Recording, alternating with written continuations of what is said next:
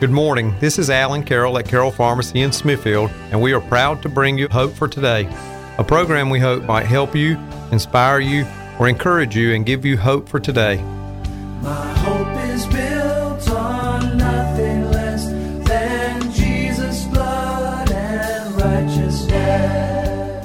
Score and seven years ago, our fathers brought forth on this continent a new nation, conceived in liberty and dedicated to the proposition that all men are created equal.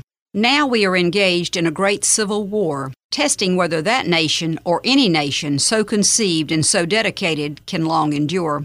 We are met on a great battlefield of that war. We have come to dedicate a portion of that field as a final resting place for those who here gave their lives that that nation might live. It is altogether fitting and proper that we should do this. But, in a larger sense, we cannot dedicate, we cannot consecrate, we cannot hallow this ground. The brave men living and dead who struggled here have consecrated it far above our poor power to add or detract. The world will little note nor long remember what we say here, but it can never forget what they did here. It is for us, the living, rather, to be dedicated here to the unfinished work which they who fought here have thus far so nobly advanced. It is rather for us to be here, dedicated to the great task remaining before us, that from these honored dead we take increased devotion to that cause for which they gave the last full measure of devotion that we here highly resolve that these dead shall not have died in vain, that this nation under God shall have a new birth of freedom, and that government of the people, by the people, for the people, shall not perish from the earth. I have just read the familiar words of the Gettysburg Address delivered by our 16th President, Abraham Lincoln, on November 19, 1863. If you ever get a chance to visit Washington, D.C., you will find the words of the Gettysburg Address reproduced on one of the walls of the Lincoln Memorial. On June 1, 1865, Senator Charles Sumner referred to the most famous speech ever given by President Abraham Lincoln. In his eulogy on the slain president, he called the Gettysburg Address a monumental act. He said Lincoln was mistaken that the world will little note nor long remember what we say here. Rather, Sumner remarked, the world noted at once what he said and will never cease to remember it. The battle itself was less important than the speech. In doing research on the history of Memorial Day for this program, I found out it started after the Civil War. Over 620,000 soldiers were killed in that war. A Civil War general by the name of John Logan actually thought up the idea of decorating the graves of those who had died in the Civil War. When it started, it was known as Decoration Day. It eventually became known as Memorial Day, and May 30th was chosen as the day to commemorate it. In 1968, the Uniform Monday Holiday Act went into effect, and that moved Memorial Day to a set day. The last Monday each May is now set aside to remember the men and women who have died in the military service of our country. Memorial Day also traditionally marks the beginning of the summer season. How do you celebrate Memorial Day? Do you go on vacation to the beach or the mountains? Do you have a cookout with family and friends? Do you watch the Indianapolis 500 NASCAR race? Do you visit a cemetery? Do you remember someone, perhaps in your own family, who died in military service? When I was a young girl, I didn't really understand what I was looking at when I found and opened a small box in a drawer at my grandparents' house. Inside the box was a gold heart which was surrounding a purple heart that had George Washington's profile on it. Many of you will recognize the military award I just described. It is the Purple Heart and is awarded for being wounded or killed in any action against an enemy of the United States. Years later, I found out the Purple Heart Award had been given to my mother after her first husband was killed in Germany during World War II. I'm sure people who have lost a loved one, whether killed in a war or as a result of a terrorist attack or an automobile accident or suicide or disease, never forget their loved ones. We always remember those who have shown us love and brought joy into our lives. We often have good memories of happier times because sometimes the memory of a person is all we do have. Sadly, sometimes our memory of people is not so warm and happy. We remember those who have been mean to us, or spoken rudely to us, or totally ignored us while they were speaking, it seems, to everyone else around us. Yes, until we get to the age where we forget more than we remember, we have all sorts of memories, good and bad. In Proverbs chapter 10 verse 7, King Solomon wrote these words: We all have happy memories of good men gone to their reward, but the names of wicked men stink after them. I want to read you what Henry Blackaby has to say regarding this verse from his devotional book The Experience. This is his devotion from May 23rd. How would you like to be remembered? When people hear your name, what mental image would you like them to have? If you live a righteous life, choosing to honor God with what you say and do, you will create a legacy of blessing others. People will know they can trust you. They will have fond memories of times spent with you. They will be better people because of their friendship with you. If God leads you to live somewhere else, those you leave behind will remember you fondly as someone whom God used to bless them. Over a lifetime, there will be many whose lives were richer because you were a part of it. On the other hand, if you are not careful with sin in your life, you will leave a far different impression on people. If you are selfish, or egotistical, or vindictive, or unreliable in your relationships, a day will come when you discover you have a reputation. When your name is mentioned, people will immediately have negative thoughts come to mind. People will not want to be around you. They will warn others about you. You will not be trusted. Sadly, some people never realize that the reason others avoid them or don't trust them is that they have allowed sinful behavior to tarnish their reputation. Now is a good time to decide how you'd like to be remembered and to make a conscious choice to develop a good reputation. I remember this quote by Thomas Paine that I had to memorize in the eighth grade Reputation is what men and women think of us, character is what God and the angels know us to be. We remember our parents, some good memories and perhaps some not so good. I can remember getting punished unfairly one time, and I've never forgotten it. Of course, I can also remember not being punished when I deserved it like the time I let my younger sister take the blame for eating Girl Scout cookies that I, in fact, had eaten and then lied about it. It's funny the things we remember. We remember good school teachers and also those who were not so good. Memories, memories. We all have them. Oh, there's so many things we remember, and some things we wish we didn't. I remember a card someone gave me one time. It was like a business card size. There was a picture of Jesus on one side, and then the person's name was on the reverse side. And here is what was printed on that card If you meet me and forget me, you have lost nothing. But if you meet Jesus Christ and forget him, you have lost everything. I remember a Sunday school teacher I had when I was in the fifth or sixth grade. She impressed on me that we should never, ever put anything on top of the Bible.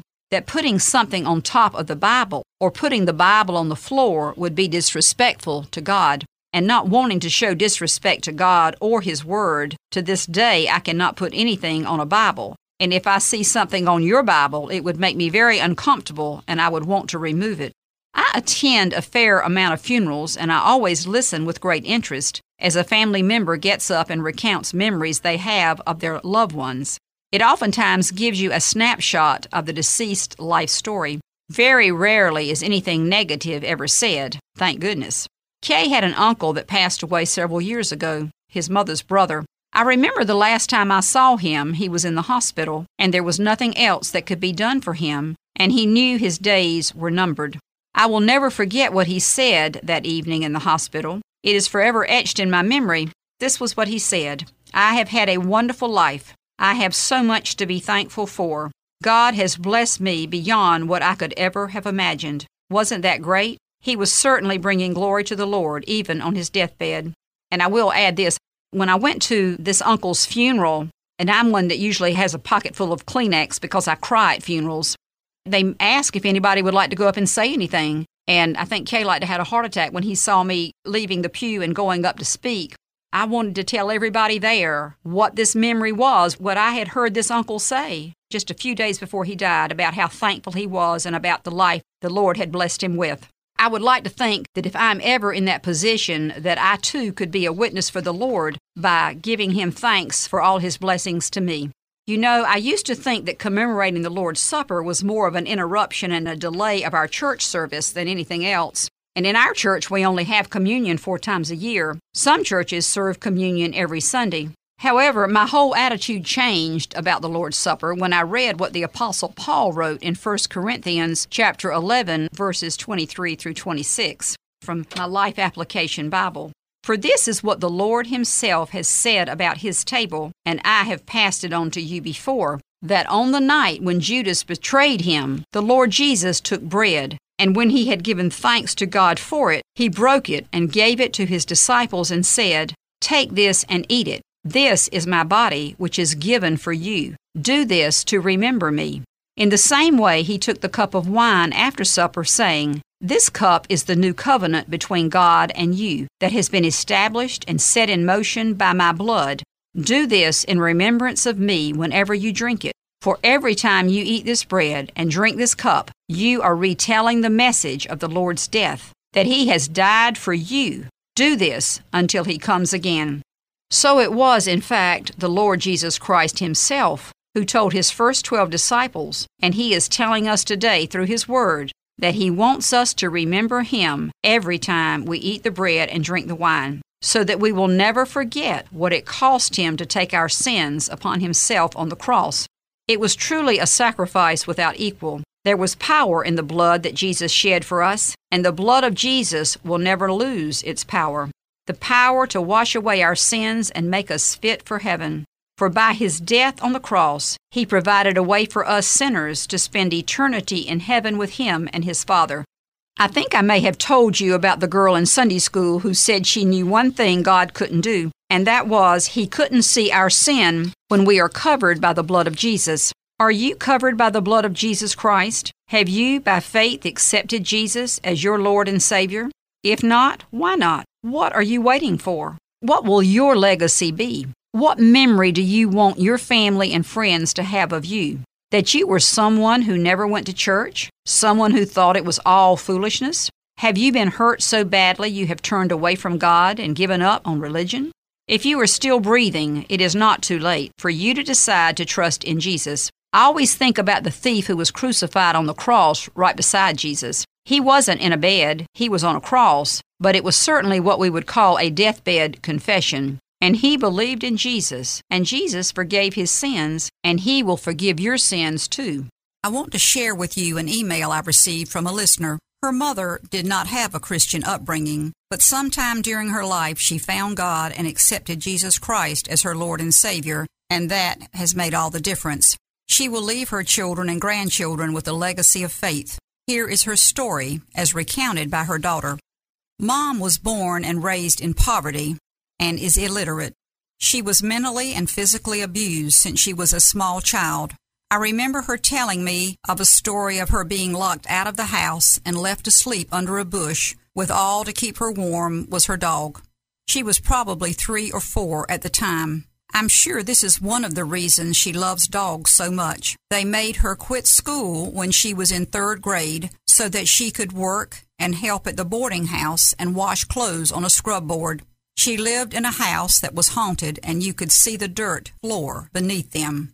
She was used as a punching bag by her brother and pushed off the roof of her house by him also. Her father beat her often and emotionally tortured her. One day he had come home from work and went to get a Pepsi from the refrigerator, but it was gone. Her brother had drunk it and blamed it on her. Her father went out and bought a six liter carton of Pepsi and made her drink all of them at once. And she was doubled over in pain and tears, and finally her stepmother talked him into taking her to the emergency room, where they found out that her appendix had ruptured. She was 12 at the time. The only friends she ever had were her pets, and then they put her to work in a factory when she was 14. They forged her birth certificate so she could get the job. Her stepmother gave her her first cigarette on the way to her first factory job in Binghamton, New York. When she walked to work, it was in the snow with shoes that had cardboard in the bottom soles.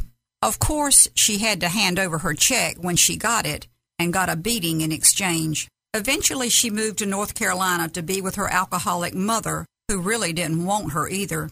Soon after, she met my father, fell in love, and got married. They were very poor. She was working in a factory, and he was taking on odd jobs.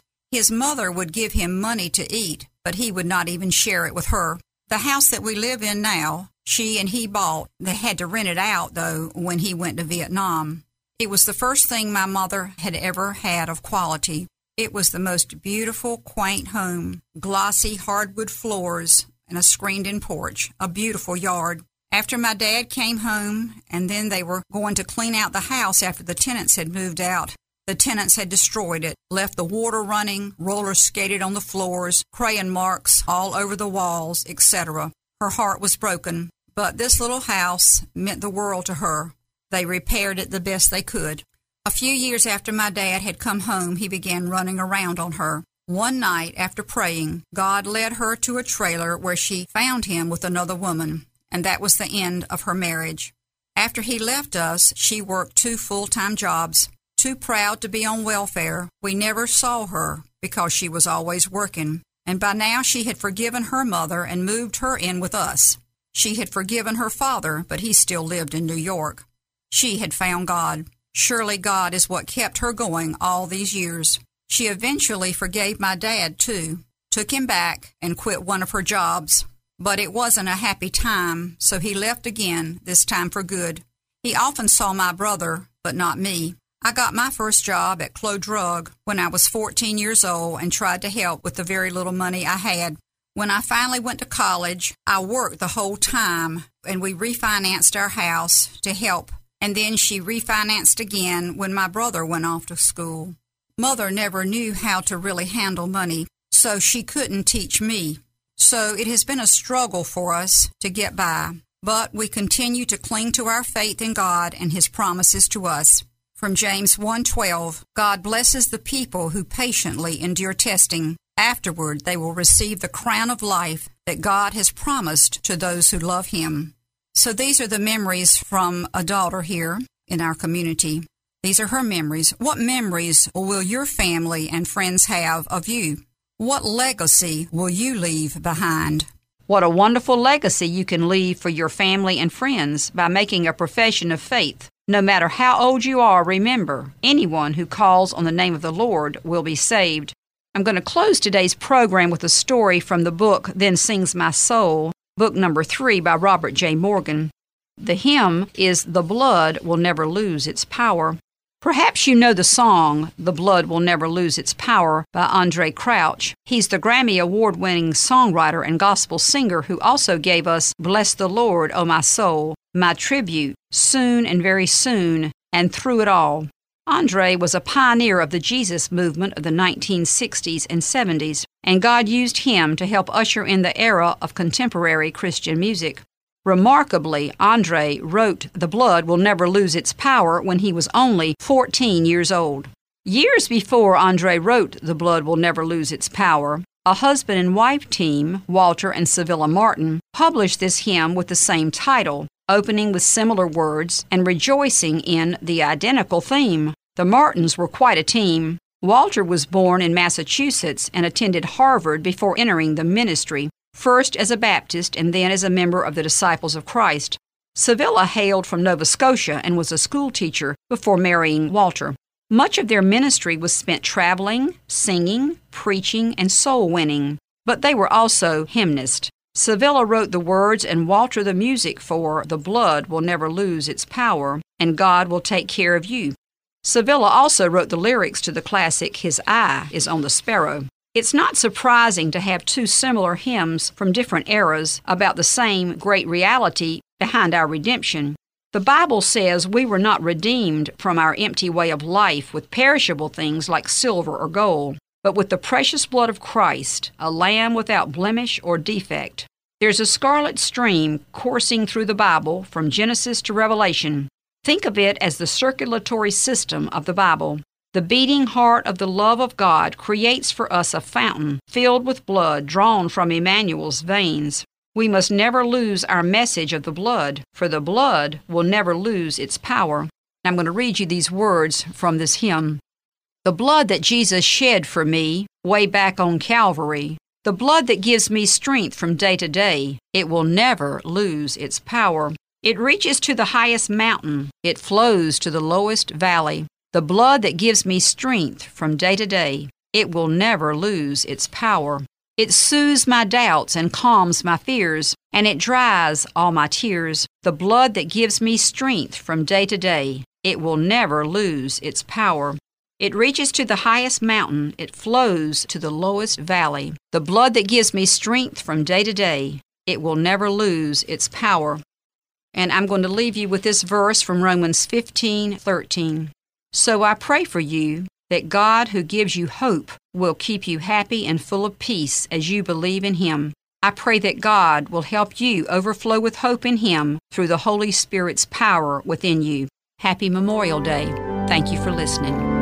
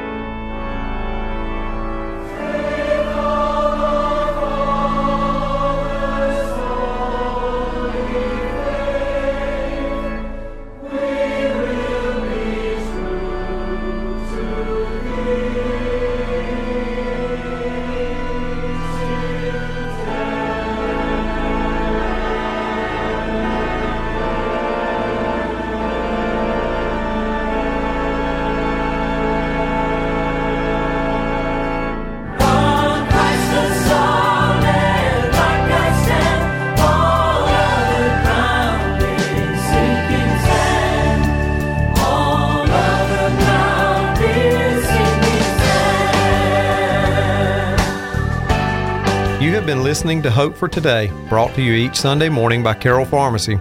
We hope the message today has helped and encouraged you. If we can ever help you with your prescriptions, over the counter medications, or vaccines, we hope you will come into our family owned and operated independent pharmacy, where outstanding customer service is our goal.